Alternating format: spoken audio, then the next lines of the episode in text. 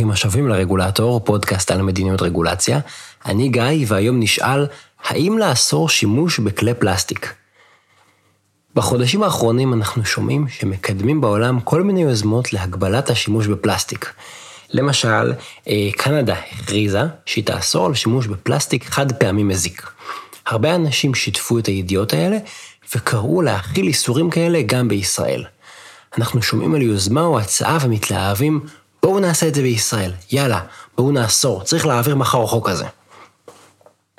אבל זו בדיוק הבעיה של קפיצה להחלטות בלי לחשוב עליהן קודם. זו תופעה שהזכרתי המון בפרקים קודמים, ולצערי זה קורה כל הזמן. גם מקבלי החלטות וגם ארגוני חברה אזרחית רואים כותרת ופועלים. אנחנו לא אוהבים לעשות תהליך של קבלת החלטה, אנחנו אוהבים לפעול. אז אני רוצה לשים פה תמרור אזהרה מעל הקריאות להטיל איסור על שימוש בפלסטיק, לא בגלל שאני בעד פלסטיק, אלא בגלל שאני בעד לחשוב ולעשות ניתוח לפני שאנחנו מחליטים ומוצאים לפועל מדיניות. אנחנו רואים הרבה דעות נחרצות ומעט נתונים ומעט ניתוח על הבעיה ועל ישראל. אז בפרק הזה אני רוצה להעלות כמה סימני שאלה, ובעיקר לעודד דיון יותר מעמיק. אז בואו ניקח צעד אחורה, נסתכל על התמונה הגדולה, ונשאל כמה שאלות. תראו, פלסטיק זה נושא מאוד מאוד רחב, כי בעצם יש המון מוצרים, המון סוגי פלסטיק, המון שימושים בפלסטיק. אז בואו ניקח כדוגמה תחום הרבה יותר צר, בואו נדבר על שימוש בטיטולים לתינוקות. הם גם מוצר חד פעמי מזהם, נכון? אם נאסור על שימוש בטיטולים, אנחנו נפחית את הזיהום שהם יוצרים. אבל אנחנו נפסיד גם את היתרונות שלהם. למשל, יתרון אחד הוא חיסרון בזמן להורים צעירים. כי אם הם ייאלצו להשתמש בחיתולים רב פעמים, חיתולי בד, זה ידרוש מהם יותר זמן. נניח, כן, אני זורק פה דוגמה, הכיבוס, הייבוש, כל ההתעסקות הזאת. יש סיבה הרי שאנשים הולכים לחד פעמי, כי זה פשוט, זה קל. להורים צעירים יש מעט זמן פנוי, וזה יבוא על חשבון אה, שעות שינה למשל. ופחות שעות שינה, זה מגדיל למשל את הסיכון הבריאותי וסיכון לתאונות דרכים נגיד אם הם נוהגים. גם יכול להיות שהזמן הזה יבוא על חשבון שעות עבודה, זה פגיעה כלכלית באותם זוגות צעירים. אולי אנחנו יכולים להניח שהנטל ייפול בעיקר על אימהות, וידיר אותן משוק העבודה. עכשיו, זה זריק, אני זורק את זה לא כי אני אומר, טיטולים, טיטולים רב פעמיים יגרמו לנשים להיפלט משוק העבודה. אני אומר, זאת השפעה שאנחנו צריכים לבדוק אותה, אנחנו צריכים להסתכל על הנתונים, אנחנו צריכים להבין מה קורה בארץ ואיך הדינמיקה שתשתנה, אם נכניס כזאת רגולציה. אנחנו לא יכולים סתם להגיד, אני בעד לאסור משהו, אני בעד לחייב את כולם לעשות משהו. זה הרבה יותר מסובך מזה, ואנחנו חייבים להיות הרבה יותר אחראים. בואו נדבר על חסרונות אחרים, דווקא על חסרונות סביבתיים, ואני נשאר בדוגמת החיתולים. מה ההשפעות הסביבתיות של כיבוס חיתולי בד רב פעמים? אנחנו מדברים על צריכת מים, אנחנו מדברים על צריכת חשמל, אף אחד מאיתנו לא יורד לנחל ומכבס את הבד שלו על תריס כזה, נכון? אנחנו מפעילים מכונת כביסה, ושהיא מייבשת, צורך הרבה חשמל. אנחנו הולכים להשתמש בסבון כביסה, הוא חומר כימי, הוא מתפרק, הוא לא מתפרק, מה ההשפעה שלו בטבע, זה הולך לביוב, זה עובר, הולך לבור ספיגה. יש פה השפעות סביבתיות לשימוש הזה בחומרים לכיבוס. אגב, אותו דבר קורה גם עם סכו"ם חד פעמי מול שקי, סכו"ם פלסטיק חד פעמי. כשאנחנו הולכים לשטוף כלים, אנחנו הולכים להשתמש עכשיו במים ובסבון.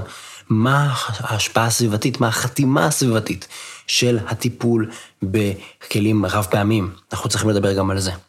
אספר לכם על מחקר סביבתי של ממשלת בריטניה, והוא מצא שאופן הכביסה קובע האם חיתול רב פעמי הוא יגרום יותר או פחות נזק בהשוואה לחיתול חד פעמי. אוקיי? זאת אומרת, תלוי איך אתם מכבסים, זה יכול להיות יותר סביבתי וזה יכול להיות אפילו יותר מזיק. אה, מחקר אחר מצא שאם זורקים לפח חיתול רב פעמי בד, אחרי פחות משנתיים וחצי של שימוש, בטוטל הוא יותר מזהם מטיטולים חד פעמיים.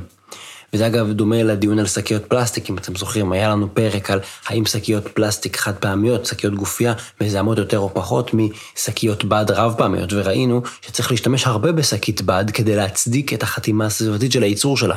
אז אותו דבר קורה כאן. שוב, אני לא בעד חד פעמי, אני לא בעד או נגד טיטולים רב פעמים, חד פעמים מבד. אני פשוט אומר, אנחנו צריכים להסתכל על כל התמונה ולקבל החלטה מיודעת. להגיד חד פעמי זה רע, רב פעמי זה טוב, זה אמירה סתמית והיא חייבת להיות מבוססת על נתונים ועל בדיקה. יש טענה שמה שחשוב זה לייצר טיטולים שהם יהיו מחומרים מתכלים. זאת אומרת, זה בסדר שהם יהיו חד פעמים, אבל שהם יתכלו ויתפרקו מהר. ואז הדגש הופך, עובר בעצם לטיפול אחר בפסולת. אז יכול להיות שאם אנחנו הולכים לשם, יכול להיות שחיתולים רב פעמים דווקא יגרמו יותר נזק כלכלי, סביבתי וחברתי, אם יהיה לנו טיטולים אה, חד פעמים, אבל מתכלים עם טיפול נכון, חכם ויעיל בפסולת. תראו, יכול להיות שהמחקרים האלה לא מדויקים, יכול להיות שהם לא מתאימים לישראל, יכול להיות שאתם לא מסכימים עם נקודה כזו או אחרת שהעליתי לגבי טיטולים. אבל הניתוח שאני מציע פה, אני מציע אותו על רגל אחת, והוא רק כדי להראות שיש עוד השפעות שאנחנו צריכים לחשוב עליהן. אולי דווקא נכון לאסור בישראל על טיטולים וכלי פלסטיק חד פעמיים. אין בעיה, אני איתכם. אבל מה שחשוב זה שנגיע למסקנה הזאת אחרי איסוף של נתונים, ניתוח שלהם, והשוואה וקבלת החלטות שהיא מיודעת ומושכלת. מה שחשוב זה שנבחן את כל התמונה. לי נראה שהקריאות להטיל בישראל איסורים על שימוש בכלי פלסטיק, הן קריאות שמבוססות בעיקר על אינטואיציה, ובעיקר אנחנו קופצים על ההזדמנות כי מישהו אחר קבע כזאת רגולציה, שאגב לא ברור מה הם עשו, ולא ברור אם מה שהם עשו מתאים לישראל. אבל מה שאנחנו צריכים ומה שחסר לנו זה ניתוח של הבעיה וניתוח של הפתרונות האפשריים. עכשיו אתם בטח שואלים את עצמכם, אוקיי, תפסיק להטיף לנו שצריך לעשות ניתוח, איך, איך אמור להיראות ניתוח כזה? אז בואו נסתכל על ניתוח שהאיחוד האירופי ביצע על הטיפול בסוגיית הפלסטיק. הנה, מישהו שעשה עבודה. האיחוד האירופי, לא רק שהוא מקפיד לעשות ניתוחים כאלה, ולהשתמש בנתונים ולעשות שיתוף ציבור ולהזמין את הציבור ולפרסם טיוטאות, הוא גם מקפיד לפרסם מפת דרכים קצרה, משהו כמו שלושה עמודים, שהם גם מציגים את המסקנות ביניים ואת האסטרטגיה שלהם, לאן הם הולכים. אה, וזה חוסר לכם על קריאה של כל האסטרטגיה והניתוחים וחומרי הרקע. אז בבלוג יש אה, לינק למפת הדרכים, לרודמפ שלהם, שלושה עמודים קצרים. וזה בגדול מה שהם אומרים. קודם כל, הם לא מתחילים עם הפתרון. הם לא מתחילים עם מה צריך לאסור. הם מתחילים בהגדרת הבעיה שהם רוצים לפתור. מה הם רוצים לשנות. והם הגדירו שלוש בעיות. הם אומרים, אחד, ייצור פלסטיק מבוסס על דלק מאובנים. בתמצית, הייצור הנוכחי מסתמך על דלק מאובנים כמו נפט, והוא תלוי בהפקת דלקים כאלה, והוא מעודד שימוש בהם, וכמובן שהדלקים האלה מזהמים. ויש הרבה אתגרים בהסבה לאלטרנטיבות. אז זה דבר אחד שמזהים כבעיה. שתיים, הם אומרים, יש מעט שימוש חוזר ומעט מחזור של פלסטיק.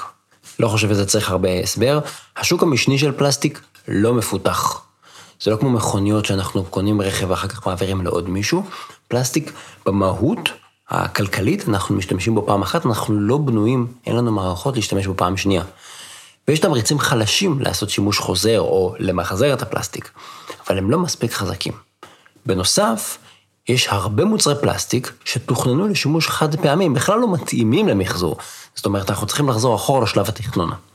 ובעיה שלישית שמצביעים עליה, פיזור פלסטיק הוא שיוצר את הזיהום הסביבתי.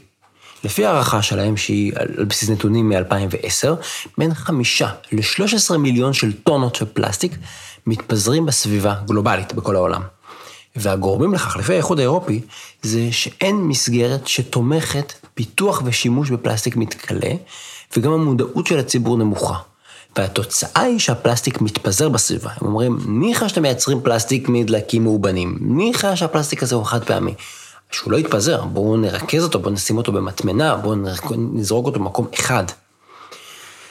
אחרי שעשינו את כל הסיפור הזה, האמת שאחרי שהאיחוד האירופי עשה את כל זה, רק אחרי שהגדרנו את הבעיה כמו שצריך, אפשר לוודא שהיא באמת קיימת. ואז אנחנו יכולים לבדוק איפה ומתי היא מתרחשת, ולמה ומה גורם לה, ומה התמריצים ומה האינטרסים, כמה נזק היא באמת גורמת, וגם מה היתרונות במצב הקיים, ומה היתרונות בכל חלופה, ואיזה השפעות שליליות יהיו לכל מיני חלופות. ואת כל זה אנחנו צריכים לעשות עוד לפני שאנחנו מציעים פתרונות קונקרטיים של מדיניות.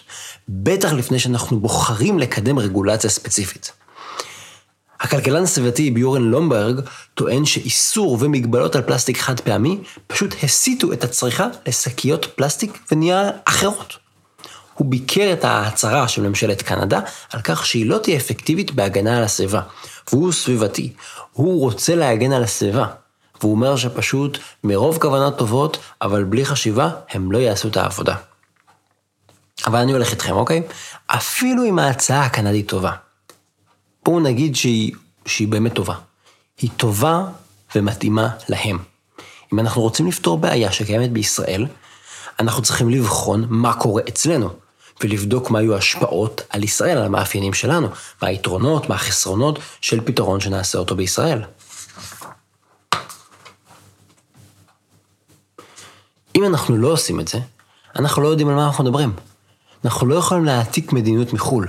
יש דברים שאפשר להתיישר עליהם, למשל תקני יבוא, אנחנו מבינים שמוצר שמיוצר במקום אחד, כנראה בטיחות של צעצועי ילדים באירופה היא כמו בטיחות של בישראל, כי זה מוצר שהוא אחיד הומוגני, מגיע מפס ייצור, אבל מדיניות היא לא מוצר מפס ייצור. מדיניות צריכה להיות חכמה ומותאמת לפתור את הבעיות הייחודיות של המדינה.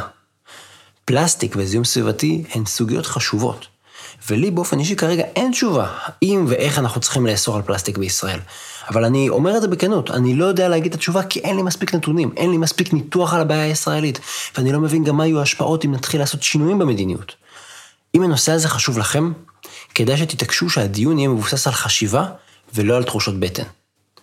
תודה שהאזנתם לעוד פרק של הרגולטור, כדאי לעשות מנוי באפליקציות השונות, למשל iTunes, Google Podcast. אני מאוד מאוד אעריך אם תוכלו לדרג אותי ב iTunes, זה יאפשר לי לקבל חשיפה יותר גבוהה בדירוגים שלהם. אתם מוזמנים לעקוב אחרי גם בבלוג וגם בפייסבוק, בבלוג יש לינקים לכל המקורות והמחקרים שהזכרתי, בפייסבוק אנחנו מנהלים דיונים, אנחנו לא תמיד מסכימים וזה הופך את זה למאוד מאוד מעניין. תודה ליותם רוזנטל על עריכת הסאונד, התכנים משקפים את דעותיי בלבד.